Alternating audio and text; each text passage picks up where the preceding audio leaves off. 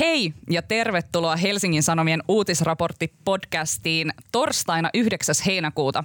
Minun nimeni on Alma Onali ja kanssani Sanomatalossa ovat sunnuntaitoimituksen toimittaja Ida Sofia Hirvonen. Hei Ida Sofia. Moikka. Ja tämän lafkan kruunun jalokivi tutkiva toimittaja Paavo Teittinen. Hei Paavo. Moi.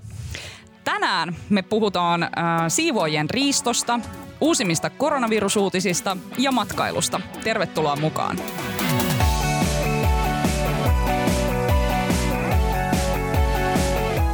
Noniin, ensinnäkin aivan upeaa saada podcastiin takaisin kuuntelijoillekin tuttu parran rapsottelija Paavo. Sillä on aivan erityispätevä syy, miksi me haluttiin sut tällä viikolla tänne studioon, koska sillä aikaa kun me muut viime kuukausien aikana ollaan mietitty, että mikä sen jäätelöpuikon nimeksi pitäisi panna ja uskaltaakohan tuonne terassille nyt mennä bisselle, niin Paavo, sä oot tutkinut siivousalalla tapahtuvaa systemaattista hyväksikäyttöä ja riistoa.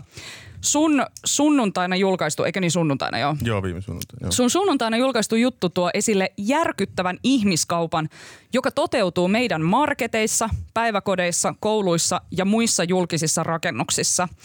Tässä syväluotavassa jutussa käy ilmi, kuinka ulkomaalaistaustaiset siivoojat ovat joutuneet tekemään töitä kellon ympäri nälissään, nukkuneet siivouskohteidensa lattioilla, jääneet ilman asianmukaista palkkaa ja kertakaikkisesti siis vaan siivonneet meidän tahmatassujen sotkuja aivan epäinhimillisissä oloissa. Ja työntekijät eivät ole uskaltaneet tehdä asialle mitään, koska heitä on pelottanut, että siitä seuraa heille jotain kamalaa. Ihan ekaksi mä haluaisin jutella vähän tästä sun juttuprosessista. Kuinka pitkään sä teit tätä juttua ja kuinka vaikeaa oli saada nämä ihmiset puhumaan, koska he ovat selvästi olleet kuitenkin peloissaan jo lähtökohtaisesti? No se varmaan tai jotenkin tämmöisiä juttuprojekteja tekee helposti silleen niin kuin limittäin muiden kanssa. Mm. Niin tätäkin tein, ja siinä tulee semmoisia vaiheita, että välillä tekee enemmän, sitten se jää vähän tauolle. Nyt esimerkiksi koronahan tavallaan pisti kaikki tällaiset juttuprojektit, mukaan lukien tämän jäihin niin kuin pariksi kuukaudeksi. Mutta se käynnistyi niin kuin useita kuukausia sitten. Jos varmaan laskisi sen niin kuin työajan yhteen, niin voisi sanoa, että tein sitä niin kuin useita kuukausia. Mutta tosiaan silleen joskus vähän pätkissä ja silleen sykähdyksissä. Joo. Ja vaikka juttuprosessi oli välillä jäissä, niin ilmeisesti tämä työntekijöiden riisto ei suinkaan ollut jäissä, vaan he nimenomaan tässä koronakriisinkin aikana jatkoivat tätä työntekemistä. Joo, kyllähän se toiminta jatkuu ja siis osa niistä mun haastelemista siivoojista edelleen näissä firmoissa töissä. Että. Oikeasti? Onko pahintahan tässä sun jutussa on just se, että vaikuttaa siltä, että suomalaisviranomaiset ovat olleet hyvin tietoisia tästä ongelmasta ja silti mitään ei ole tehty. Että sun jutussa esimerkiksi mainitaan, että näistä asioista on siis jo 10 vuotta sitten puhuttu ja näitä ongelmia on tuotu esiin. No sen toiminnan on annettu jatkua, koska ilmeisesti sen tutkiminen on vaivalloista ja lisäksi reilusta siivoamisesta niin kuin sen maksamisessa on niin kuin jotenkin ongelmia. Miksi Paavo tähän riistoon ei ole puututtu? Eli mitä selityksiä nämä viranomaiset on tästä antanut? No siinä on tavallaan pari eri tasoa, niin kuin riippuu keneltä kysyy, että esimerkiksi Espoon kaupunki, jossa yksi tällainen työntekijöitä hyväksikäyttöinen yritys nimeltä SMC toimi 10 vuotta, jonka pyörittäjiä epäillään nyt ihmiskaupasta, niin Espoon kaupunki on sanonut, että he eivät niinku tienneet, että ei tullut tietoja epäselvyyksistä, niin tämä ei esimerkiksi pidä paikkaansa, että heille kyllä tuli tietoja jo 10 vuotta ja vajaa 10 vuotta sitten erittäin paljonkin. Että se on tavallaan yksi juttu. Sitten on tietenkin tavallaan se iso kysymys, että niinku, minkä takia tämän tyyppiseen niinku vakavan työvoiman hyväksikäyttöön Suomessa hankala puuttua. Ja se on niin kuin se on mun mielestä semmoinen aika systeeminen ongelma, että se lähtee tavallaan siitä, että nämä ihmiset on riippuvaisia siitä työpaikasta, koska se oleskelulupa on kiinni siinä työssä. Ja meillä ei ulkomaalaislainsäädännössä ole niinku huomioitu riittävän hyvin sitä, että joku niinku hyväksikäyttävistä oloista lähtevä henkilö voisi saada tilapäisen oleskeluluvan, vaikka se rikosprosessin ajaksi. Eli he ei uskalla lähteä sitä pois. Työnantajat käyttää tätä hyväkseen. Ne kiristää tällä oleskeluvan mahdollisuudella ja uhkaa sillä, että jos sä haet apua, niin mä poistan sut maasta käytännössä. Et se on niinku yksi iso ongelma. Tämmöinen oleskelupa on mahdollista saada, mutta se on hyvin hankalaa. Sitten on tavallaan tämä niinku valvonta- ja puuttumispuoli viranomaispuolella. Työsuojeluviranomaisen toimivaltuudet on ihan olemattomat. Niiden on hyvin vaikea tavallaan puuttua tämän tyyppiseen hyväksikäyttöön tavalla, joka tekee siitä niinku yrityksille liian kallista. Ja sitten on poliisi. Niin. Ja se on niinku aika keskeinen. Mm. Et poliisille ei ole tavallaan resursseja eikä erikoistumista yleisesti ottaen, on joitain poikkeuksia. Tämän tyyppiseen niin kuin rikollisuuteen puuttumiseen, eikä aina myöskään halua. Että se tulee esiin myös, että välillä on tullut tilanteita, joissa niin kuin uhrien kertomuksiin suhtauduttu vähättelevästi. Mutta tämähän on, niin kuin, tämä on piilorikollisuutta, jonka esiin kaivaminen vaatii tavallaan sitä, että sä niin kuin tiedät, mitä teet, sulla on resursseja siihen, että hyvin harvoin uhrit niin kuin kävelee poliisilaitokselle ja kertoo siitä tilanteesta. Niin, aivan. Siis tämä oleskelulupajuttu on tosi kiinnostava, että onko se periaatteessa sit jollakin tavalla vähän niin kuin tyhjä lupaus, että kun sanotaan, että onko tämä vähän tällainen niin kuin, sallikaa nyt anteeksi vaan tämä minun niin kuin ilmaukseni, mutta tällainen Arbeit macht frei niin kuin jotenkin, että työ vapauttaa, mutta että sitten ei kuitenkaan niin kuin ole mitään takeita siitä oleskeluluvan saamisesta. Niin meinaatko, että tavallaan, että jos työnantaja päättää niin kuin... Niin onko se sitten työnantajasta kiinni, että saako se työntekijä oleskelulupaa vai ei? Onko se oikeasti vai onko se vain kiristyskeinonsa? No siis jossain määrin se toki on, koska tavallaan jos sä päätät antaa jollekin ihmiselle potkut, niin sille ei ole sitä työtä ja se työ on sen niin kuin oleskeluluvan peruste, eikö niin? Niin. Että se on niin kuin työperäinen oleskelulupa. Eli siis joo, jossain määrin on, että se tavallaan että se pelko on niin kuin ihan aitoa. Se ei ole niin kuin kuviteltua, mikä niillä työntekijöillä on. Ja sitten meillä ei tavallaan ole, meillä on niin kuin ulkomaalaislaissa... Meillä on mahdollisuus ihmiskaupan uhrille saada niin kuin ihmiskaupan uhrin oleskelulupa, tilapäinen oleskelulupa, mutta se on hyvin epävarma ja usein tosi hidas. Ja lisäksi meillä on niin kuin tämmöinen tilapäinen oleskelulupa, jonka niin kuin hyväksikäytön uhriksi joutuneet henkilöt voi saada, jos he on niin kuin mukana rikosprosessissa ja jos he ovat olleet maassa niin sanotusti laittomasti työskentelyn aikaan. Eli se on rajattu hyvin pieneen joukkoon, koska valtaosa näistä ihmistä ei ole maassa. Laittomasti, koska he tulee tänne työluvalla. Jos on vaikka jotain epäilylaisia kokkeja, ne tulee tänne työluvalla. Tai jos on turvapaikanhakijoita, niin on oikeus tehdä töitä. Eikä ne ole täällä laittomasti tietenkään, kun hakee turvapaikkaa. Eli tavallaan meillä ei niin kuin laissa ole hirveästi semmoisia, meillä ei ole tavallaan laissa otettu huomioon sitä, että miten tämmöisten ihmisten pelkoa voisi niin kuin vähentää, jotta he uskaltaisivat hakea apua ja kertoa siitä hyväksikäytöstä. No tämä sun juttu aiheutti valtavia laineita meidän yhteiskunnassa. Se on kerännyt valtavasti lukijoita, valtavasti huolta, valtavasti kiitosta. Ja jopa niin kuin meidän maan hallitus on nyt reagoinut tähän, sanonut, että tämän pitää loppua. Niin, jutussahan viranomaiset on nimenomaan puolustautunut sillä, että heillä ei ole työkaluja puuttua tällaisiin tapauksiin. Ja siis mua todellakin ihmetyttää se, että miten voi olla, että Suomen viranomaisilla ei ole muka työkaluja puuttua ihmiskauppaan ja niin kuin ihmisten riistoon Suomessa. Anteeksi, mikä tämä banaanivaltio on? Niin mitä... Se on hyvä kysymys. Niin, siis nimenomaan. Niin millaisia työkaluja tämän riiston kiertämiseksi nyt suunnitellaan? Ja tuntuuko susta siltä, että otetaan nyt vakavasti tämä asia? No joo, kyllä musta tuntuu, että siihen on nyt niin kuin herätty voimakkaammin. Työ- ja elinkeinoministeriössä on työryhmä, joka pohtii keinoja ulkomaisen työvoiman hyväksikäytön torjumiseksi. Lisäksi oikeusministeriössä laaditaan tämmöistä ihmiskaupan vastaista toimintaohjelmaa, joka on niin kuin laaja. Siihen kuuluu monia eri asioita, niin kuin uhrien tavallaan auttamispalveluista aina niin kuin poliisin toimintaan. Ja kyllähän nyt niin kuin, se jutun jälkeenkin niin kuin ministerit puhuu siitä, että työsuojeluviranomaisille ja poliisille ja muille pitäisi olla riittävät resurssit ja toimivaltuudet puuttua tähän.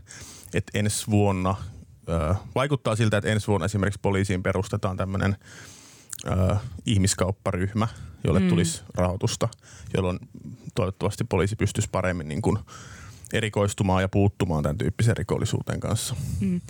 No tässä nyt tietysti sitten heräs myös tällainen kysymys, että kaupungit ja muut tahot, jotka tätä siivouspalvelua ostavat, niin nehän on tietysti valinneet näitä riistoyrityksiä siksi, että ne on kaikkein halvimpia. Onko niin, että Suomessa ei voi paikkoja siivota reilulla hinnalla ja mitä se kertoo meidän yhteiskunnastamme? Niin kyllä nyt varmaan voi, jos olisi halua siihen, että se tosiaan ne... Sähän olit maininnut kyllä yrityksiä, jotka ei riistä työntekijöitään. Joo, kyllä toki. Ja niitä on ehdottomasti olemassa. Mutta siis kyllähän näissä kilpailutuksissa painotetaan tosi voimakkaasti sitä hintaa. Niin. Et se, ja se siivousala on niinku tosi verissäpäin kilpailtu ala. Ja se sitten näkyy tässä, että totta kai yrityksen, joka ei maksa vaikka lakisääteisiä maksujaan, ei maksa työntekijöille palkkaa tai maksaa niille vaan osan siitä, niin totta kai sen on helpompi tarjota matalampaa, niin. Tavallaan matalampaa hintaa, koska se tekee ne katteet sillä, että se ei maksa työntekijöille. Siinä on vaikea myös rehtien yritysten kilpailla. Et sehän tavallaan yksi tämän tyyppisen hyväksikäytön ongelma, että se niinku syrjäyttää niinku rehdisti toimivia firmoja. Että sä teet sen tarjouksen sinne, mihin on laskettu sisään tavallaan se, että sä maksat työntekijöille niinku lainmukaista palkkaa. Ja sit se toinen firma tekee niinku puolet pienemmän tarjouksen, niin miten sä voit pärjätä siinä. Nythän Espoo esimerkiksi on siirtynyt tämmöiseen, että ne katsoo niinku mediaanihintaa, ei niinku alintahintaa ja näin. Et siis mä luulen, että tässä tulee niinku jonkinnäköisiä muutoksia näissä kilpailutuskriteereissä. Mutta sehän on siis kunnista kiinni. Se ostaa, eikä pelkästään kunnista, vaan muistakin ostajista. Aivan.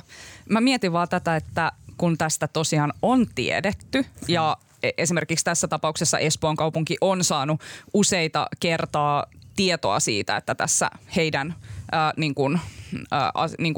se yritys, jolta he ostaa näitä palveluita, että siellä ei ole asiat kunnossa, niin miksi sen on annettu jatkua, että onko tästä ollut sellaista niin kuin tietoista silmien sulkemista?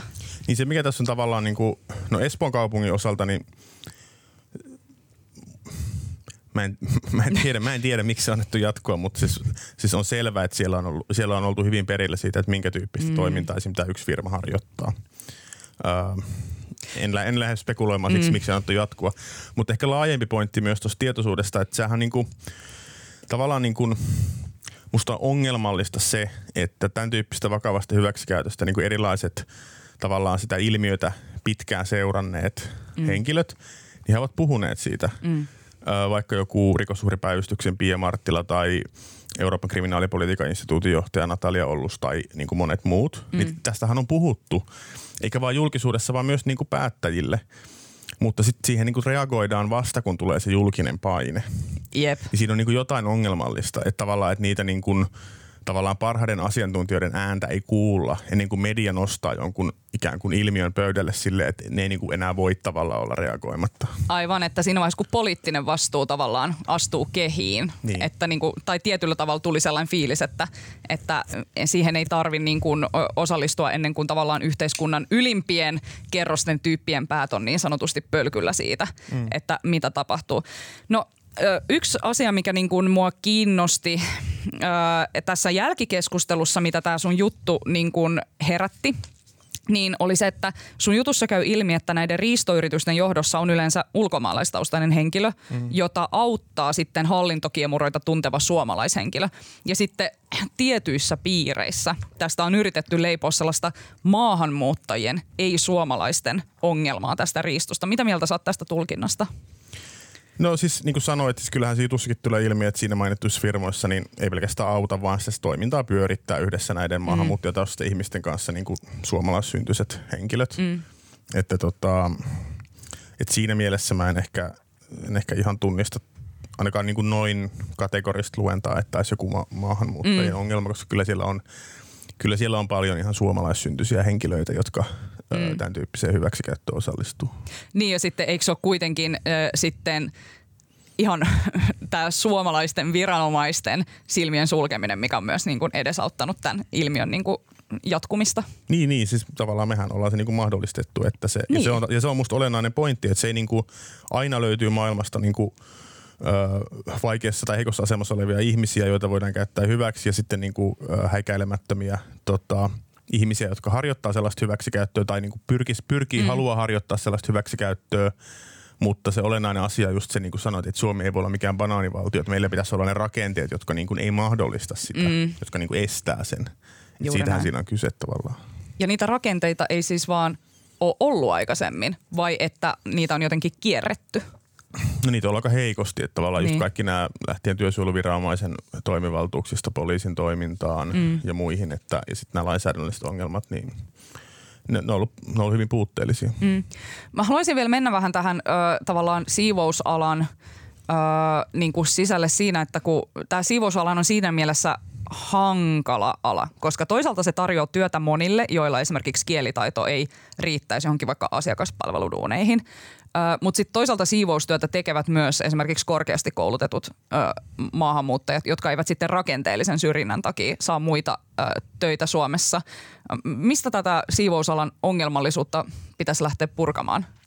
Niin varmaan yksi asia on se, mitä jutussakin asiantuntijat puhuu, että siinä on just tämä rakenteellinen ongelma, että koska ne palkat ja työehdot on usein niin huonoja ja se työ ei tavallaan saa nauti minkäänlaista arvostusta, niin sinne niin kun, siinä on hyvin vaikea löytää työntekijöitä. Siellä on krooninen työvoimapula.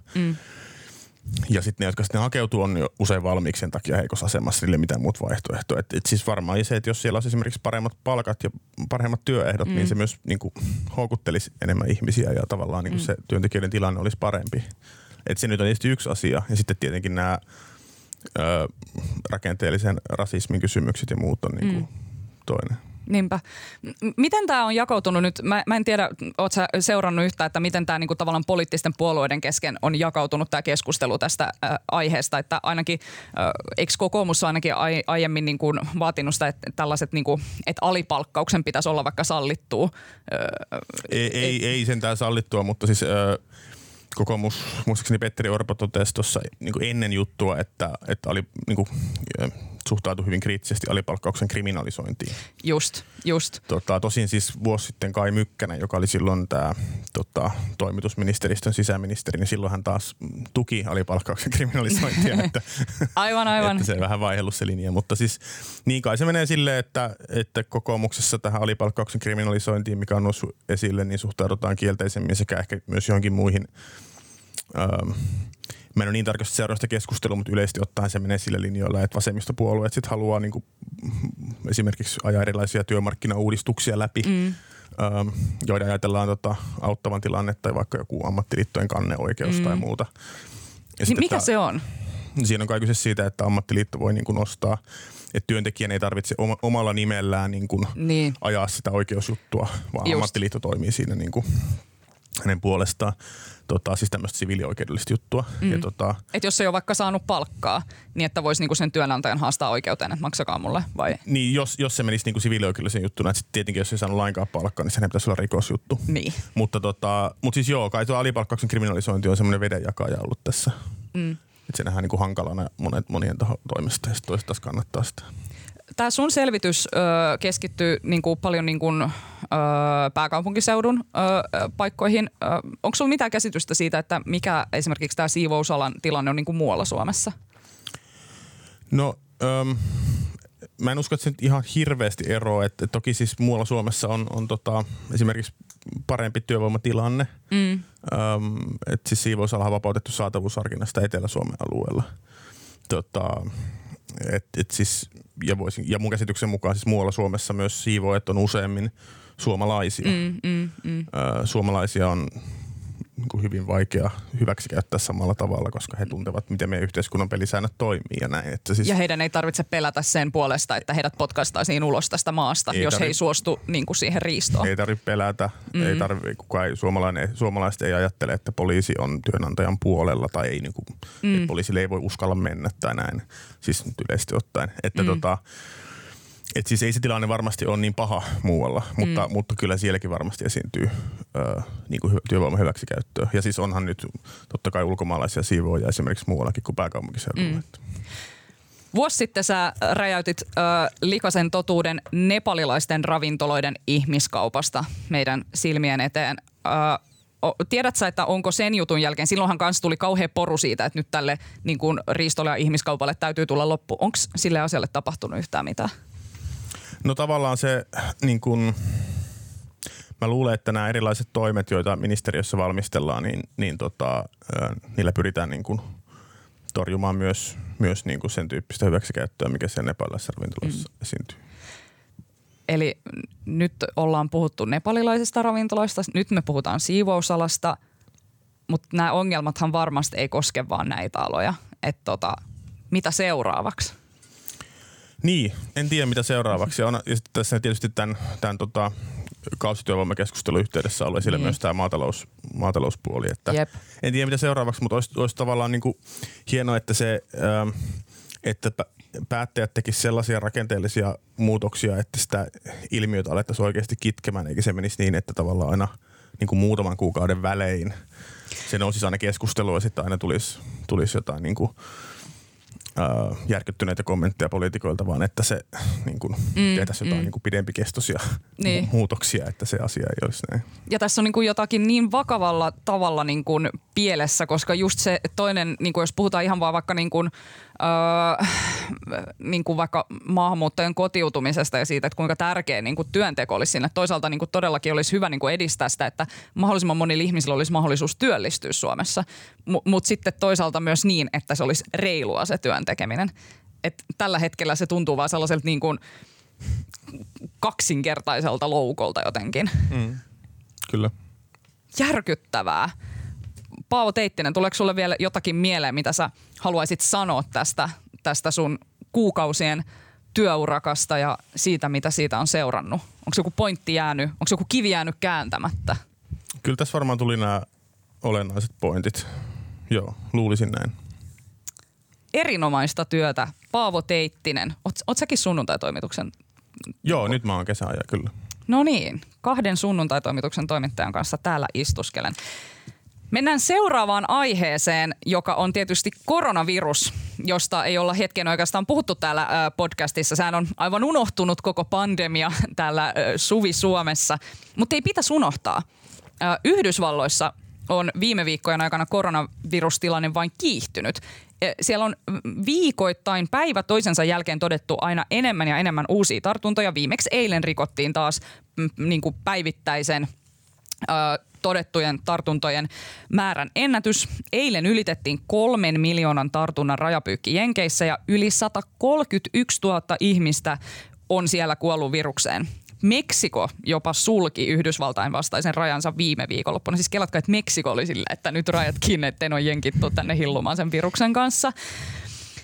Varmaan Meksiko kohti itse rahoittaa tosiaan sen muurin, mitä Trump on sinne pyytänyt. Trump suhtautuu virukseen täysin välinpitämättömästi. Toinen järpä on Brasilian presidentti Jair Bolsonaro, jolla nyt todettiin koronavirustartunta. En malta olla lollaamatta tälle faktalle. Ulkomaantoimittaja Pekka Hakalan sanoin, Brasilia johtaa epäilemättä suuri sovinisti ja johtava koronaviruksen vähättelijä. Eli tämä painopiste pandemiassa on nyt siirtynyt siis molempiin Amerikkoihin. Puhutaan vähän tästä Amerikkojen tilanteesta, että miksi on päässyt noin pahaksi ja mitä luulette, mitä tekemistä tuollaisilla johtajilla on sen kanssa, mikä se tilanne on siellä tällä hetkellä? No siis iso ongelmahan on se, että kun nuo lockdownit pistetään käyntiin, niin ne pitäisi ajoittaa oikein ja sitä ei saisi lähteä purkamaan tarpeeksi tai niin kuin liian aikaisin. Ja esimerkiksi niin kuin Brasiliallahan on, niin kuin, vaikka siellä on kova eriarvoisuus, niin aiempien suurien terveyskriisien kanssa, niin ne on hoitanut niitä asioita aika hyvin. Et esimerkiksi HIV-lääkityksen hinta niin kuin laskettiin alas niin, että se olisi niin kuin kaikille saatavilla, mutta Bolsonaro on vähätellyt tätä kriisiä kyllä ihan alusta asti ja niin kuin väittänyt sitä ihan feikkivirukseksi ja puhunut nytkin, kun hän on sairastunut, että hän on hyvin urheilullisessa kunnossa ja hänelle tämä tulee olemaan pieni flunssa ja että niin kuin ihan täysi tämmöinen kaos puhuu pulinat pois meininki, vaikka siellä porukkaa kuolee. Sehän Brasiliassa terveysministeri varoitteli tästä tosi paljon, että tilanne on hyvin paha ja Bolsonaro erotti muistaakseni hänet ja niin kaikki muutenkin. Tai se erosi itse kummi päin. Se oli jotenkin silleen, että vähän niin kuin oli painetta ja sitten hän koki, että ei voi työskennellä niin, että valehtelee. Mikä on ihan ymmärrettävä standardi. Mutta se, tämä siis kiinnostaa musta se, että kun on just tämä niinku Brasilia ja Yhdysvallat akseli, koska siellä on molemmissa tämmöinen niinku jotenkin, no tämmöinen hyvin tämmöinen kiihkokansallinen populistijohtaja tavallaan. Niin sitten tavallaan se tuntuu, joka ei ole kansan puolella, vaan jotenkin itsensä puolella. Joo, ja sitten tavallaan tuntuu, että kun se niiden tavallaan niiden tapa tehdä politiikkaa on, se on niin semmoista niin kuin performatiivista, että se on semmoista tietynlaista teatteria ja niin kuin semmoista, se on niin kuin semmoista puhdasta jotenkin identiteettipolitiikkaa. Se on niin kuin hallinnointia. Eihän Trump lue mitään. Se haluaa jotain 5 PowerPointia vai mitä niitä juttuja. Se niin kuin, ja tavallaan tämmöisessä asiassa se näkyy. Niin. Ja ne ei myöskään tavallaan sitä tajua, että mikä hyöty on vaikka jollain mä tiedän, kansallisilla ohjelmilla tai jollain niin kuin kriisivarautumisella tai muilla. Et sit se, ja sitten se on kiinnostavaa nähdä, että miten tämä tulee vaikuttaa näiden kannatukseen. Nyt Jenkissä on vaalit ja muuten, että koska semmoinen niin kuin semmoinen tietynlainen teatteri voi vedota ihmisiin aika pitkälle, se on nähty, mutta sitten kun tavallaan sun vanhemmat tai sun veli tai lapset tai kun ihmisiä alkaa kuolla sun ympäriltä, niin sitten se on niinku vaikea ehkä pitää yllä semmoista niinku kulissia. Että niinku. Niin. Sitä mä tässä mietin, että näissä molemmissa maissa niinku tuntuu jotenkin oudolta tai tuntuisi vähän niin kuin silleen toisaalta epärehelliseltä sanoa, että nämä kaikki ongelmat johtuvat tästä yhdestä ihmisestä, joka johtaa tätä maata, koska siellä on kuitenkin valtavat virkakoneistot taustalla ja niin kuin esimerkiksi Yhdysvalloissa kyllähän osavaltiot saa jossain määrin myös itse tehdä päätöksiä siitä, että miten ne reagoi tähän, mut silti niin kuin toisaalta ei voi olla ajattelematta, että jos niin kuin Yhdysvaltojen johdossa olisi joku muu, niin olisiko tämä tilanne hyvin erilainen? Että jos siellä olisi vaikka nyt Barack Obama presidenttinä tällä hetkellä, niin millainen se tilanne olisi? Niin siis kyllähän niitä, Trumphan purki niitä kansallisia varautumismekanismeja, että tavallaan niin. Et siis musta, onko se aika selvää, että tavallaan että ainakin olisi vähemmän kuolleita, jos Trump ei olisi presidentti. Plus toi, että muut instituutiot haluaa pitää kiinni niistä turvallisuussäännöistä ja Trumpi painostaa, että niistä pitää luopua. Esimerkiksi tämä korkeakouluhomma, että heidän pitää avata ovensa ja jos on niin kuin järjestetään etäopetusta, niin hän uhkaa leikata rahoitusta tai häätää ulkomaalaiset opiskelijat pois maasta.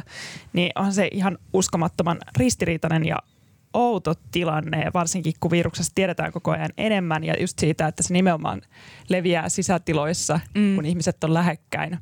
Myös mietin, että varmaan niin kuin Trumpilla ja Bolsonarolla heidän politiikkaansa perustuu niin paljon se, että on joku vihollinen, jota voidaan syyttää kaikesta. Ja nyt kun on joku pandemia, jossa tavallaan ei ole mitään syyllistä, vaan pitäisi niin kuin pystyä yhteiseen toimintaan, niin ne niin kuin ikään kuin se heidän koneistonsa menee rikki.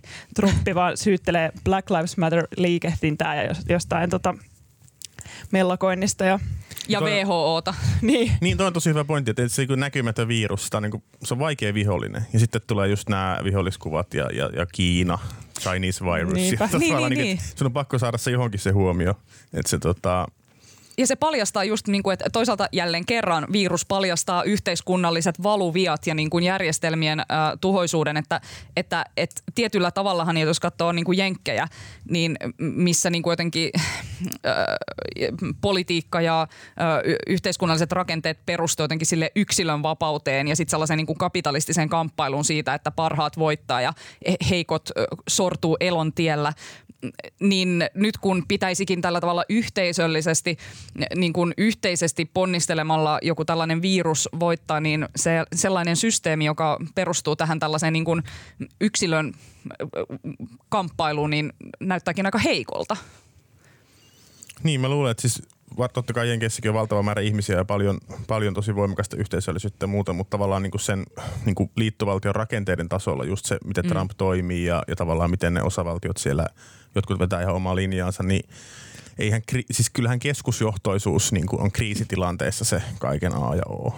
Että jos sä oot sodassa, niin silloin sulla pitää olla aika hitoin hyvä keskusjohtoinen systeemi, eikö niin? Ei voi olla silleen, että kaikki tekee mitä sattuu. Ja tässähän se tavallaan näkyy myös. Niin, tässä se näkyy, että siellä kaikki tekee mitä sattuu ja sitten ihmetellään, että miksi asia on näin. Tai että mun mielestä se on niin outoa, että siellä jotenkin vaan täysin myös just yritetään painaa jotenkin villasella tätä, että ei tämä virus nyt tässä, se vaan menee. Mutta onko se sitten myös sitä, että se virus lähinnä vaikuttaa yhteiskunnan köyhimpiin? Että tavallaan sellaisella eliitillä ei ole tavallaan painetta viruksen väistelylle. Mä en ole hirveästi jenkkipolitiikkaa seurannut viime aikoina, mutta mitä te ajattelette, että onko Trump vaan tehnyt siis semmoisen kalkyylin tavallaan, että talous täytyy avata, että muuten hän ei voita vaaleja. Ja sitten tavallaan kaikki ne kansanterveydelliset vaikutukset, niin että se on pientä siihen verrattuna. Siltä se jotenkin kuulostaa. Onhan se tosi voimakkaasti tosta johtuu ja varmaan myös on helppo puhutella niitä ihmisiä, ketkä pystyy asumaan siinä omassa talossa ja haluaa vaan päästä käyttämään palveluita sen sijaan, että puhuttelisi niitä ihmisiä, jotka tavallaan joutuu käymään sit siellä töissä tai riskeeraa sen tartunnan saamista. Kyllä, tai asuu ahtaasti, ei ole mahdollisuutta pitää etäisyyttä. Olihan se, nythän Kaliforniassahan on ollut just, että Piilaaksossa niitä tartuntoja on melkein yhtä vähän kuin Pohjoismaissa, mutta sitten köyhemmillä alueilla on sitten tosi pahasti lähtenyt käsistä, että jopa osavaltioiden sisällä voi mennä jotenkin. Niin. Ja sitten mä mietin tätä, että onko tässä jotain tiettyä samaa Trumpin ajattelussa ja sitten Ruotsin valtion epidemiologi Anders Tegnellin ajattelussa jotenkin se, että kun talous pidetään pyörimässä, niin tavallaan, että kun katsotaan muutaman vuoden päästä, niin voidaan sitten nähdä vaikka siinä niin kuin jossain talousluvuissa se niin kuin ero, vaikka että miten selviydyttiin. Mutta onko siellä jotenkin täysin niin kuin sitten ohitettu se, niin kuin, että tässähän on toisaalta nämä kuolinluvut, mitä sitten myös niin kuin verrataan. Että onko nämä jotenkin yhteismitallisia? Vai onko tämä ihan nyt kärjistynyt heitto multa tämä, että Tegnellin ja Trumpin linjat olisi jotenkin samoilla kärryillä? Sehän on ironista, että Ruotsissahan ilmeisesti taloudellisesti ei ole mennyt yhtään sen paremmin, vaikka ollaan pidetty hommat pyörimässä. Et myös, että ihmiset ihan oma-aloitteisesti jää kotiin myös, että jos heillä on mahdollisuus siihen. Mm. On siinä varmaan, on siinä ehkä, että sä nyt oot täysin hakoteilla sen kärkevän rinnastuksen kanssa siinä mielessä, että on siinä varmaan jotain pointtia siinä, että vaikka mikä painoarvo annetaan sille yhteiskunnan auki pitämiselle taloudelle, mutta toki Ruotsissa sitten kuitenkin, kyllähän nyt pyrkii varmaan toimimaan niin kuin hyvin tieteelliseltä pohjalta sinänsä siis sen epidemiologisen toimintansa kanssa, kun taas Trump on niin kuin selvästi ihan niin kuin off the rails. Mutta on Tegnellkin vähän off the rails. No on, sieltä on varmaan joo, mutta ei ehkä kuitenkaan samalla tavalla. Siis sieltä on tullut tällaisia ihan ihmeellisiä lausuntoja välillä, että esimerkiksi se, että kun WHO sanoo, että Ruotsissa näyttää koronavirustilanne vähän pahalta, niin sitten Tegnell on silleen, ei, ne on WHOssa vaan tulkinnut meidän dataa väärin, niin silleen, että onko tosiaan? Ehkä se sama muuten, Trumpillahan on, niin kuin, sillähän ei ole mitään niin kuin tavallaan, sillä on uskomaton itseluottamus. Niin. Se ei ikinä silleen, että jotenkin hän ei tiedä. Joo, jep. Ja Tegnellillä on kanssa. Silloin se. Tegnellillähän on ihan käsittämätön itseluottamus. Koko maailma on silleen tyyli, että koko läntinen maailma pois lukee Yhdysvallat on silleen, että te olette väärässä, mutta Tegnellillä on vaan ei.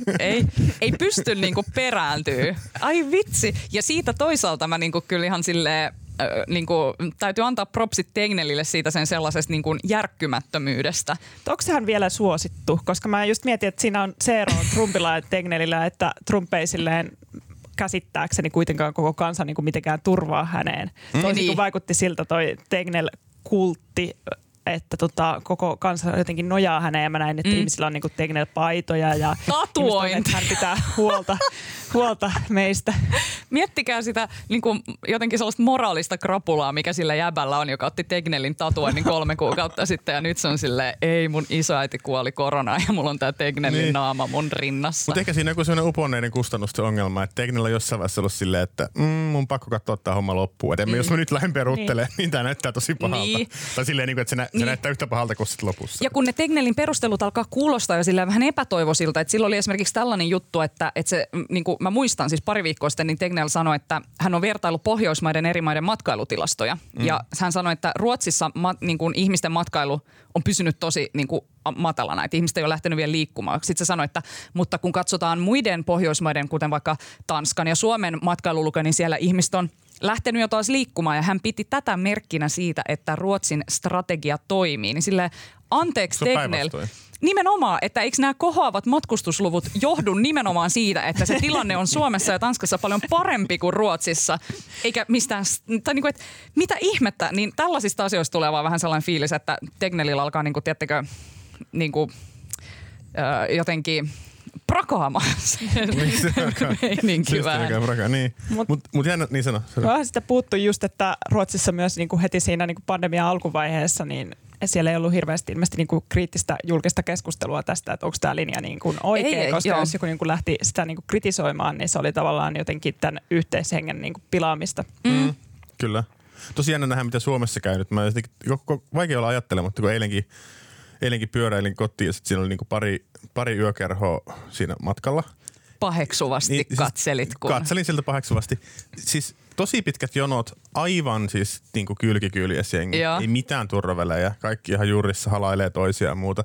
Mietin, että niin, että miten tämä niinku ei lähde taas leviämään silleen vauhdilla pian. Että se on niinku mielenkiintoista nähdä kyllä. Ja sitten mikä se on se, jos se lähtee, niin sitten mä en kyllä, siis jos tulisi joku voimakas toinen aalto, niin mä olet se niinku henkinen kustannus, mikä siihen liittyisi. Etenkin jos tullaan johonkin, tiedätkö, pimeä syksy, kaamos, jengi joutuu olemaan tuossa sisällä, pannaan taas yhteiskuntaa kiinni. Mä niinku, en tiedä, mitä sitä käy. Se olisi kyllä varmaan tosi raskasta. Siis pelkästään myös se henkinen ikään kuin taakka siinä.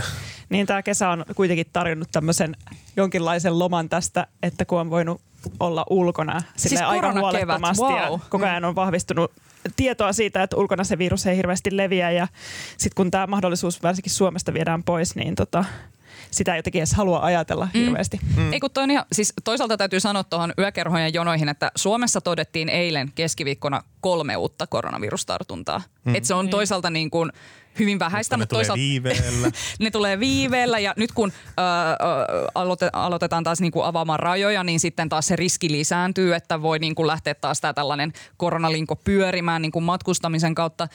Mutta on ihan totta, mitä sä sanot tuosta henkisestä puolesta, että et jotenkin kun se tapahtuu ekan kerran, niin kun se on niin yllättävää ja jännittävää omalla tavallaan myös, niin ihmisethän on tosi silleen, että jes, nyt mä teen kaikkeni ja mä seuraan tätä asiaa, on silleen höhöllää koko ajan, tiedättekö siitä, että mitä tapahtuu ja niin kuin haluaa osallistua ja niin kuin varmasti myös niin kuin terveydenhuollon parissa myös siellähän on niin kuin kuitenkin ollut paljon sellaista niin kuin vaikka hoitajillakin, tiedättekö sellaista, että nyt me osallistutaan tähän niin kuin hommaan ja kouluttaudutaan näihin tehohoitohommiin ja ollaan niin kuin valmiina. Et nyt sitten jos se tapahtuu toisen kerran, niin sitten se niin kuin uutuuden viehätys on tiedättekö vähän karissun niin kuin tästä poikkeusoloista ja niin kuin, että kyllä mä ainakin itse jotenkin siis mähän kävin maanantaina koronavirustestissä. Mm. Oliko se epämiellyttävää? Onko se sen puikkoinen? Oli ihan sairaan epämiellyttävää. Mä luulin, että se ei olisi mikään homma. Mä oon niin badass muija, että mä olin silleen, että ei tunnu missään. Sitten kun ne tökkäs sen puikon tonne mun nenään, niin se tuntui siltä, että ne kapsutteli mun kallon pohjaa. Tiedättekö, tuolta vähän silmämunan takaa jostain. Mä olin vaan silleen, että onko semmoinen, että se ei tavallaan satu, mutta se tuntuu inhottavalta? Se tuntuu ihan sairaan inhottavalta. Se ei niinku kipeätä, että se on vaan semmoinen. Että ei vaan, se on niinku oikeasti vaan tuntuu siltä niinku joku kaivaisi, tiedättekö, jota sun niinku intiimien aivojen niinku perimmäistä sopukkaa. Yeah. Tosi sellainen niinku hävytön fiilis. Siis ihan vaan niinku varmaan 3 tai 4 sekuntia ne rapsuttelee sitä. Niinku, et mieti, että niinku joku rapsuttelisi sun kallon pohjaa. Niin, tulee semmoinen olo, että joo. Tai niinku sekin tekeekin. Niin. Tulee niinku oma ruumiillisuus jotenkin tosi häiritsevällä tavalla niinku vastaan siinä. Mutta siis testitulokseni oli negatiivinen. Hyvä, hyvä. En ehkä muu. Jos olisit tässä ilmoittanut. Itse asiassa. Mutta jotenkin siis eilen kävit jo? Maanantaina. Se tulee nopeasti. Joo, se tulee nopeasti. Mikähän mun pointti tässä edes oli? En mä enää muista. Mutta siis, että se ajatus siitä, että mitä jos se testitulos onkin positiivinen ja se, että mun pitäisi jäädä moneksi viikoksi taas eristyksiin, niin ei se tuntunut enää jännittävältä, vaan se tuntui vaan niinku paskalta. Mm. Et se ajatus siitä, että kun keväällä se niin kuin FOMO, fear of missing outhan poistui sen takia, koska se oli niin kuin kukaan ei päässyt mihinkään. Mm. Mutta nyt, jos sä joudut, koska seuraavalla kerrallahan varmaan, jos se toinen aalto tulee, niin joka tapauksessa tehtäisiin rajatumpia toimenpiteitä. Et ei sille, että suljetaan koko Suomi, vaan niin rajataan niin kuin täsmäiskuja silleen, että missä se virus leviää ja sitten rajataan sitä. Niin silloinhan sulle tulee se FOMO, kun sä tiedät, että nyt mä oon täällä Pasilassa, mikä on niinku tää hotspot tässä koronaviruksen toisessa aallossa, mutta tuolla Kouvolassa ja Forssassa ne saa bailata menemään, jos haluaa, niin ihan kauhea meininki. Mm. Näinpä. Mutta toivottavasti ne tekee alueellisia toimia. Niin. Se on hito raskas leka niinku pistää kaikki ravintolat vaikka kiinni. Se on niinku siis aivan käsittämätöntä. Onhan tää niinku ollut tosi niinkun no toisaalta nämä toimet on täytynyt tehdä, vai mitä olette mieltä? Onks Suomessa on tehty just niinku oikeaan aikaan, eihän niinku kuitenkin, kun vertaa noita tautimääriä siitä niinku maaliskuusta, niin tässä on niinku tosi hyvin onnistuttu siihen nähden. Kyllä. No tähän loppuun, onko vielä jotain, mitä te haluaisitte sanoa tästä koronavirustilanteesta, pandemian tilanteesta? Suomen onnistumisesta, Tegnellin epäonnistumisesta. Mä tiedän, musta on niinku hämmentävintä se, että niinku vieläkään ei oikeastaan tiedetä, että tuleeko se toinen aalto, kuinka pitkään tätä koronameininkiä kestää, niin kuinka pysyviä niinku muutoksia asioihin pitää tehdä sen vuoksi ja että niinku laimeneeko se virus sitten, kun se niinku nyt jenkin on ihan mielenkiintoinen seurattava, että niinku muuttuuko se jotenkin vähemmän vaaralliseksi. Nythän se on tarttunut enemmän nuorempiin ihmisiin. Ja jotkut on kuitenkin niin kuin kuollut edelleen sen seurauksena, että ei se mitenkään helppoa ole. Plus, että millä niin kuin tavalla se niin kuin mutatoituu sekin on ihan mielenkiintoista. Niin, ja sitten niin kuin huoli siitä, että kun me nyt tiedetään koko ajan enemmän ja enemmän siitä viruksesta ja millaisia niin kuin jälkioireita siitä saattaa tulla, että joku suht oireettomastikin sairastunut saattaa olla hirveän kipeä, voi tulla joku väsymysoireyhtymä, voi tulla jotain aivovaurioita, niin yhä enemmän. Elimiin tulee vaurioita. Niin, nimenomaan. Että yhä enemmän silleen, että kun koronavirus tämä mylly alkoi, niin silloinhan oli vähän ehkä sellaista jopa ilmoilla sellaista, että no jos mä nyt vaan saisin sen tartunnan, niin mä saisin sen immuniteetin ja olisi niin kuin done with it. Mutta yhä enemmän mulle ainakin itselleni tulee sellainen, että mä mieluusti skippaisin sen tartunnan ihan kokonaan. Joo, siis sehän menee verenkiertoon ja siellä se voi niin kuin mennä minne tahansa elimeen, mikä tuossa, missä on paljon verisuonia, niin kuin vaikka aivoihin. Ja aiheuttaa aivohalvauksen. Niin. Tämä on, se on monta kiehtovaa. Tämä on just tämä, että koko ajan opitaan lisää siitä viruksesta ja millaisia jälkiä se jättää ihmisiä. Sitten on myös tämä just, että miten se tulee takaisin. Että jotenkin jännä ajatella, että ihan niin kuin hetki sitten koko maa oli kiinni. Ja niin kuin oli tavallaan semmoinen niin kuin kansallinen kriisitila tavallaan päällä. Ja varsinkin sen koronaepidemian alkuaikoina niin kuin, kyllä mua ainakin kuumotti, että mitä hittoa tästä vielä tulee. Mutta sitten niin kuin nyt taas tuolla niin kuin, ne elää ihan normaalisti. Ja sitten tavallaan no, palaako se vanha tilanne taas niin kuin parin kuukauden päästä. Tämä on niin kuin todella niin kuin mielenkiintoinen tilanne. Ollaanko me Paavo sun mielestä niin kuin liikaa höllennetty nyt? Niin kuin ei mulla mitään sellaista pointtia siitä. Musta niin kuin, mä olen samaa mieltä, että on toimittu ihan oikein. Tai siis tää on niin kuin mennyt just niin kuin pitänytkin. Mutta siis se on vaan just kun ei tiedä. Niin. Tiedä tuleeko toinen aalto. Niin, sepä se. Ja niin kuin tosi... Miten mielenkiintoinen, liian positiivinen sana, mutta jännittävä tilanne. Globaali psykologinen koe, että kyllä myrkyn lykkäs. Niinpä. Mikäs Paavo sun tilanne? Ne itse jäädään vielä meidän kanssa juttelemaan. Okei, hienoa. Hei, siirrytään seuraavaan aiheeseen, joka liippaa kyllä tätä koronavirusteemaa sikäli, että puhutaan matkailusta. Sekä ihmisten että koronaviruksen. No ei. Hallitus pohti matkustusrajoituksia eilen keskiviikkona ja ne tuli siihen tulokseen, että ensi viikolla maanantaina 13. heinäkuuta niin matkustusrajoitukset höllentyvät 28 maan osalta. Euroopassa sisärajavalvonnasta luovutaan 17 maan osalta ja mä en nyt luettelen nyt kaikkia, mutta joukossa on tällaisia maita kuin Saksa, Italia, Itävalta ja Irlanti ja esimerkiksi sitten Kypros. Nämä listat ei siis tarkoita sitä, että nuo maat ottaisi välttämättä meitä vastaan, vaan se pitää aina erikseen selvittää. Mutta se tarkoittaa sitä, että jos tuolta maasta joku tulee Suomeen, niin ei tarvitse jäädä karanteeniin. Ja niin kuin, että periaatteessa on vapaata. Ja onhan se niin, että esimerkiksi Saksaan, Italiaan ja Itävaltaan suomalaisetkin saa jo matkustaa. Et se on niin kuin, mahdollista. Maita, jotka ei kuulu näihin hallituksen vapauttamiin maihin, niin on muun muassa Britannia, Ranska ja Ruotsi. Mä en tiedä, miksi mä oon jotenkin näin supervahingoniloinen niin kuin tästä jotenkin Ruotsin niin kuin muuttumisesta tällaiseksi persona non grataksi. Ehkä se on tää niin kuin vuosisatoja pitkä alemmuuden tunne, mikä suomalaisilla on. Sitten pystyy. On. Ruotsit tekee väärin omassa itsetyytyväisyydessään. Niin. Voi. Niin. Mutta tässä kun alkaa nämä tavallaan matkailun prospektit avautumaan, niin onko teillä sellainen olo, että heti pitäisi päästä jonnekin Italiaan? Tämä on kiinnostavaa. Täällä on matkustusrajoituksia kevennetty Ruandaan. Joo, siis nimenomaan. Mä mietin kanssa sitä, että onkohan Ruandasta tosi paljon tulijoita. Niin. Tai silleen, että kuinka moni jotenkin algerialainen on silleen, että nyt mä pääsen Suomeen lomalle. Kattaako tämä hetkinen? Sallitaan työmatkaliikenne ja muu välttämätön liikenne. Joo, se oli näistä niin kuin, Euroopan ulkopuolisista maista, eli Algeria, Australia, Georgia, Japani, Uusi-Seelanti, Ruanda, Etelä-Korea. Eli Ruandaan siis ei niin kuin turistina periaatteessa Kinshasaan lähetä. Niin, ei vielä. Ei kehoteta lähtemään. Ei kehoteta. Saa lähteä. Palata. Siis yhäkään ei... sisäministeriö ei suosittele matkustamista. Tai ministeri Ohisalo suosittelee kotimaan matkailua. Mutta enää ei pysty huijaamaan sille, kun jossain vaiheessa oli tämä, että ei suomalaiset saa poistua maasta. Niin. Aina saa poistua, aina sehän saa palata. Sehän oli ihan oikeus. Niin. Sehän oli siis ihan niin kuin tällainen niin kuin, false flag, niin kuin se koko homma, että suomalaiset ei saa poistua maasta. Oothan sä aina saanut poistua maasta, mutta sitten siinä keskustelussa, kun sitten alettiin tätä kritisoimaan, niin silloinhan ohitettiin ihan kokonaan se seikka, että sä voit lähteä maasta, mutta mikään maa ei halua ottaa sua vastaan. Niin, et siinä vaiheessa, kun Ruotsiin pääsi. Niin, Ruotsiin pääsi ja sinne taas ei kukaan halunnut mennä. Mutta niin, mikä teidän fiilis on? Haluatteko lähteä matkalle? Tuntuuko se turvalliselta? tai kiinnostaako matkustus ylipäätään?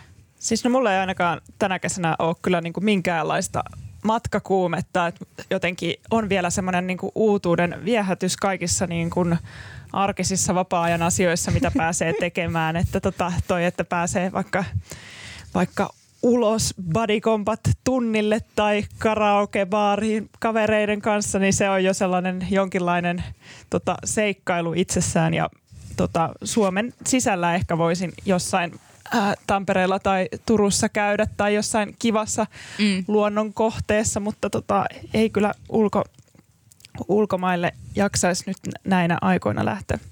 Mulla ei mitään hirveitä kaipuuta ollut. Mulla oli toukokuussa piti olla lomalla New Yorkissa. Niin munkin piti. Silloin kun se oli tyyli aikamoinen hautausmaa se kaupunki. Niin. Se oli just sitä aikaa, kun armeija haki arkkuja ja hautasi niitä sinne. Järkyttävää. Ja muuta. Ja no se tietysti peruntui se lento, mutta ei ole ehkä ollut semmoista hirveätä. Toki ei ollut myöskään lomaa, että ei ollut tavallaan mahdollisuuttakaan, mutta jotenkin tuntuu, että kyllä se kotimaan matkailu ja täällä puuhailu, jotenkin se fiilis on niinku jotenkin, tai siitä on tullut hyvä fiilis tavallaan siitä. Lähinnä mä oon kattonut muiden ihmisten instastoreja, mutta tavallaan kuitenkin, kun ihmiset vaeltelee tuolla ja menee eri kaupungeissa. Mutta siis se tuntuu kivalta ajatukselta. Et mä en nyt tavallaan tiedä, nyt kun esim. Kun syksyllä pidän vähän lomaa, niin mä mietin just sitä, että että pitäisikö lähteä johonkin, mutta sitten tekee, että mihin sä nyt meet ja niinku sitten, mitä jos siellä on joku viruslinko päällä ja tavallaan, että niin. Kaikki se säätö ja joudut sä olla jossain karanteenissa ja niin, mä tiedän, ehkä vaan mieluummin lähtisi Suomessa johonkin.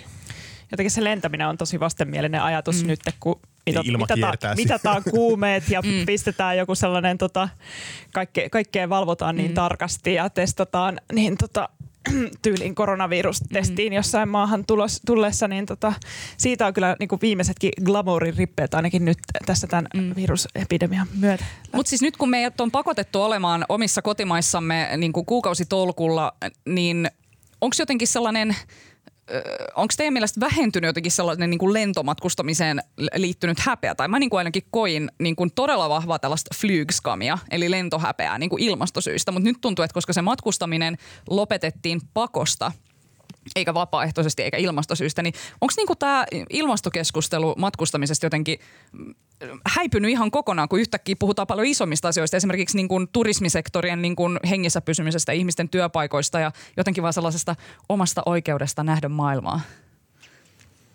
Niin, onko matkustamisesta tullut taas jotenkin sallitumpaa? Mutta tavallaan sitä ei tehdä, niin sitten sitä häpeääkään ei tunneta. Niin, nimenomaan. Ehkä se luonnollista, että se keskustelu sitten tavallaan hiipuu. Niin, mutta mun täytyy sanoa, että en mäkään ole kyllä kokenut minkäänlaista kaipuuta mihinkään ulkomaille, niin kuin tässä tämän kevään ja kesän aikana. Itse asiassa mä tuossa kesäkuun alussa, kun mulla oli snadisti lomaa, niin mä itse tein pari pyöräreissua. Mä tein Savossa sellaisen mega Mikkeli Pieksämäki pyöräilyn.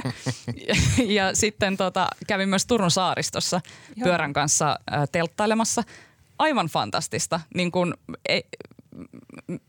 en mä kaipaa mitään muuta kuin vaan jotenkin sitä meri-ilmaa tai sitten niitä savolaisten koivujen suhinaa. Ja kyllähän täälläkin pääsee. Siis mulla on ollut aina ehkä vähän se, että mä oon ajatellut niin, että sit jos on niinku loma ja jos on mahdollista lähteä ulkomaille, niin mä oon tykännyt lähteä sen takia, että sit sä ajatukset paremmin pois duunista, joo, jos sä niinku lähet rajojen ulkopuolelle johonkin niin vieraaseen mestaan.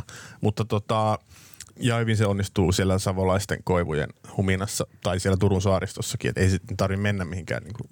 Mut jos sä oot jossain niin kuin Pieksämäen K-sittarin, tiedätkö, pihalla, niin oot sä silleen, kukahan tämänkin on siivonnut tämän pytin. Niin voi olla. Että niin kuin, tuleeko sun tulevasta lomasta vaan sellainen? Se voi olla, että nyt pitää. Mut pitää mennä se saaristoon. Joo, siellä siis ei kukaan siivoo, siellä on. Niinpä. Ei ole ruokakauppoja. Ei todellakin. Mä suosittelen sitä ehdottomasti. Ja ministeri Ohisalokin suosittelee. Ja siis tää lähimatkailuhan on ollut ihan tällainen buumi, että tämän kevään aikana matkailuautoja on myyty ihan uudella tavalla. Kesämökkejä on myyty yhtäkkiä taas hirveätä vauhtia. Että tää kotimaan matkailun prospektit kasvaa. Ja esimerkiksi tänään Hesarissa julkaistiin juttu, jossa niinku suositeltiin tällaista 11 erikoismuseota Suomessa. Siellä muun muassa noin 20 000 asukkaan Varkaudessa on sellainen mekaanisen musiikin museo. Se on tosi mainio juttu, mutta jotenkin se oli hyvä, että siinä jutussakin jotenkin mainitaan, että Varkaus on tosi hyvällä paikalla Vitostien ja Valtatie 23 siinä risteyksessä. Mä oon silleen, että miten, et, eikö toi ole se paikka, missä yleensä vaan painetaan kaasua ja silleen niin kuin vedetään mahdollisimman nopeasti Varkauden ohi. Kuka on ikinä ollut silleen, menenpä Varkauteen lomalle? Se on hyvä, kun toi on ihan totta toi, niin kuin, että Instastory tuottaa ton halun matkustaa jonnekin paikkoihin ja nyt kun ei tavallaan näe, paitsi että jos seurataan ulkomaisia tyyppejä, jotka hekin ovat yleensä jumissa sitten omissa kotikaupungeissaan, niin on näkynyt tosi paljon esimerkiksi Visulahden vahakabinettia. Se on ollut kova juttu, varmaan käviä luvut nousussa ja ylipäätään varmaan kaikki suomalaiset tällaiset kesäkaupungit nyt ovat tänä vuonna todella niitä kesäkaupunkeja, joissa kannattaisi vierailla. Siis tämähän on mun mielestä ihan mahtava homma tämä, että niin kuin kotimaan matkailu tavallaan niin kuin nousisi, koska itse ainakin ilmastosyistä on ihan sitä mieltä, että lähimatkailuun pitäisi kannustaa. Mutta mitä sitten esimerkiksi, niin kuin, että mitä se kertoo jotenkin niin kuin suomalaisten asenteesta, että vaikka, no okei, koronavirus tietysti vielä varmasti vaikuttaa, että ei haluta matkustaa edes niihin maihin, joihin saisi. Mutta kun mä mietin vaikka jotain Viroa ja Latviaa, että kyllähän sinne on saanut kesäkuun alusta niin kuin asti jo lähteä. Mutta ei se silti ole niinku se Vironkaan suuntautuvien esimerkiksi niinku matkustusmäärät ei ole samanlaisia kuin mitä ne oli niinku vuosi sitten kesällä. Että about puolet on kesä. Niinku että 50% siitä matkustusmäärästä suomalaisia on käynyt niinku tämän kesäkuun aikana kuin viime vuoden kesäkuussa Virossa. Moni arkailee sitä. Niin, laivoissahan on tullut niitä tartuntoja ja suljetustilassa. Et varmaan se on vielä sellaista tietynlaista niin kuin arkailua, mutta voisiko tässä tulla pieneneekö maailma niin kuin tämän koronaviruksen jäljiltä, että muuttuuko tämä matkailun tavallaan niin kuin profiili? No siis toi on tosi mielenkiintoista huomata, että varmaan ennen tätä näin, niin se oli tosiaankin maailma oli silleen, niin sillä tavalla pienentynyt, että niin kuin monet kun mun nuoruudessa ei hirveästi niin kuin 90-luvulla matkailtu juurikaan ja sitten 2000-luvulla se alkoi sitten jotenkin silleen taas, niin kuin, että ihmiset reissas ja silloinkin se oli ehkä niin kuin johonkin Euroopan maihin, niin kun luin tänään Hesarin kotimaan sivulta jutun näissä Hietsussa bailaavista nuorista, jotka kertoivat, että niin kuin olisi pitänyt päästä jonnekin San Franciscoon viettämään synttereitä, mutta nyt jouduin tyytymään Barcelonaan. Totta kai siellä oli jotain, siellä oli jotain eliittinuoria, mutta kuitenkin, että se Barcelonan loma on nykyään se loma Japaniin tai Nykkiin, tai että niin. Ihmiset tekee tosi paljon kaukomatkoja, niin että josko ne nyt sitten vähän vähentyisi. Siis mä olin ihan ihmeissäni siitä jutusta, koska niinku, että mä kerta kaikkiaan hämmästelin sitä, että kun lähes kaikki siinä tässä jutussa haastatellut nuoret sanoi, että heillä oli suunnitelmissa lähteä jonkin matkalle ja se oli peruuntunut, niin okei joo, olen itsekin niinku matkustanut elämäni aikana tosi paljon, mutta sitten niinku jotenkin, varsinkin kesällä on ollut sellainen olo, että eihän kesällä kannata lähteä mihinkään muualle, vaan silloinhan on just ihanaa olla täällä Suomessa niinku mökkirannalla. Sitten mä toisaalta mietin myös sitä, että eikö nämä nuoret niinku ole missään töissä? Että ei ne tarvi. Eikö niiden tarvita? Että oliko tähän juttuun vaan niinku löytynyt kaikki ne niinku Hesan niinku jotenkin juppinuoret, vai onko tämä niinku jotenkin yleisempi ilmiö, että nuoriso nykyään vaan vetää lonkkaa ja niinku matkustaa jonnekin San Franciscoon parin viikon lomille, vai niinku mikä homma? Ne oli varmasti juppeja, kyllä. Niin, varmaan aika valikoitu otos kyllä, luulisin. Siis kertakaikkisesti. Mutta siis mulla on ihan kyllä semmoinen olo, että kun ulkomaanmatkailusta pitää luopua, kun tuli näistä korona-alussa vähän tällaista viitettä, niin ei tunnu ollenkaan siltä, että joudun luopumaan mistään, koska jotenkin pidemmänä aikaa, että jos on käynyt jossain matkalla, niin on ollut vähän niin kuin häiritsevä fiilis. Ennen kaikkea siitä, että kaikki niin kuin kaupungit jotenkin hipsteröityy, että on niin kuin samantyyppisiä kahviloita joka paikassa ja turisteja on niin paljon, koska ihmiset matkustaa nykyään niin hirveästi ja sitten tavallaan niin kuin suhtautuminen paikallisiin on jotenkin silleen, että tuntuu vähän niin kuin exploittaavalta ja häiritsevältä, että mitä mä oikein teen täällä, niin se jotenkin, että mä en ole pystynyt nauttimaan matkailusta, niin nyt mulla ei ole enää sellaista painetta, että pitäisiköhän nyt tulee lomaa, tai no ei mulla ole nykyään lomaakaan, mutta siis silleen, että se niin kuin on asia, mitä niin kuin ihmiset tekee koko ajan, niin se tuntuu ihan virkistävältä, että nyt ihmiset ei enää tee sitä ja tekee sitä paljon pienimuotoisemmin. Siis tämä on mun mielestä tosi hyvä kysymys niin kuin tästä niin kuin tavallaan matkustamisen niin kuin syvemmästä filosofiasta, koska niin kuin itsekin on aina nauttinut siitä tosi paljon ja se on tuntunut tosi tärkeältä sellaiselta niin kuin maailman avaamiselta ja erilaisiin kulttuureihin tutustumiselta. Mutta sitten siinä on just ollut toi ihmeellinen sivumaku siitä, että jos mä nyt vaikka hengaan jotenkin paikallisten kanssa jossain Indonesiassa tai vaikka Keniassa, niin eihän se ole millään tavalla kuitenkaan tasa-arvoista se hengailu. Että se on jotenkin tosi niin kuin omituinen sellainen, tiettäkö niin kuin sellainen vyyhti, niin kuin sellaisia erilaisia valta-asetelmia. Että et jotenkin jälkikäteen tulee aina vähän sellainen fiilis, että olinko mä nyt oikeasti jotenkin, oliko tämä hyvä homma, tiettäkö? Mm. Että mä en osaa oikein niin kuin sanottaa sitä, että mikä se fiilis on, mutta siinä on joku sellainen tunne siitä, että tämä ei ole vaan sellaista niin kuin, helppoa ja hyvän tahtoista hengailua, kun puhutaan ihmisistä, joiden niin kuin, vaikka niin kuin kuukausipalkka on saman verran kuin mitä sä oot maksanut jostain sun lounasta. Mutta on just jännä asetelma toi, että niin kuin länsimaista tai silleen western-tyyppisestä maasta ihmiset lähtee niin kuin laajentamaan just omaa tavallaan niin kuin käsitystään asioista ja odottaa saavansa itsellensä asioita tavallaan muiden ihmisten tai muiden kulttuurien kustannuksella, niin en mä tiedä, se on ehkä vähän kaukaa haettu ajatus, että kaikki matkustaminen olisi tuolla tavalla jotenkin kolonialistista, mutta jotenkin silleen egokeskeistä ja silleen. Mm. Että ongelmallista. Sitten taas toisaalta, niin kuin, että mikä sellainenkaan maailma olisi sitten, missä ei matkustettaisi niin. Ja ei tavattaisi erilaisia ja uusia ihmisiä. Että on sekin vähän surullinen maailma sitten mun mielestä. Mm. Näin on. Itse haluaisin vaan pyöräillä maailman ympäri. Sehän olisi hyvä meininki. Hei, tuleeko matkustamisesta vielä teille mieleen jotakin? Tässä ollaan nyt menty Varkaudelta Balille. Varkaudesta, niin. Järkyttävää. Suosittelen siis Savon matkailua ehdottomasti. Hei, tässä kun me kohta sitten lähdemme kimppakyydillä sinne Varkauden mekaanisen musiikin museoon kokeilemaan kaikenlaisia erilaisia urkuja ja pillejä, niin mistä te siinä matkalla haluaisitte puhua? Saanko mä kertoa ensin, kun mun pitää lähteä? Joo. Mä kävin eilen elokuvissa. Siellä oli turvavälit. Elokuvateatteri oli hyvin tyhjä. Kävin katsoa semmoisen leffan kuin Dark Waters, joka perustuu semmoiseen New York Times Magazinein artikkeliin, joka on tosi hyvä, kannattaa lukea se. Se on julkaistu 2016. Ja mä en niinku spoilaa liikaa, mutta se käsittelee sellaista niinku, sellaisen liikejuristin kamppailua yhtä maailman suurinta kemikaaliyhtiöitä DuPontia vastaan. Siinä on kyse tavallaan siitä, että miten DuPont myrkyttää meitä ja mitä sille voi tehdä ja miten systeemi on luotu tavallaan usein niin kuin suojelemaan tällaisia tahoja ja miten hankalaa on tavallaan saattaa heitä vastuussa. Tosi kiinnostava. Ja siis tavallaan se juttu tavallaan jatkuu, että se ei ole niin kuin mikään tämmöinen historiapläjäys, vaan tulee ihan tähän hetkeen saakka. Sä oot kyllä tosi raskaiden juttujen ystävä, Paavo. Mutta se on hyvä. Hyvin, ei ole mikään raskas elokuva, se kannattaa käydä katsomassa. Okei, hyvä. Kiitos tästä. Joo. Mitä Ida Sofia suosittelee? Mun pitää juosta. Joo, Kiitos Paavo, kun olit täällä. Mä suosittelen Politics Theory Other -nimistä podcastia, joka löytyy ainakin Spotifysta ja podcast-palveluista. Ja siellä on niinku sellaisia mukavia puolen tunnin jaksoja, joissa on aina vieraana joku tutkija tai teoreetikko, ajattelija, joka niin kuin puhuu jostain ajankohtaisesta ilmiöstä ja jotenkin omasta näkökulmastaan. Ja siinä on mielenkiintoisia juttuja ja se näpäkkä mitta tekee niistä sellaisia, että niitä on helppo kuunnella aika niin kuin, jos haluaa perehtyä jonkun ajattelun.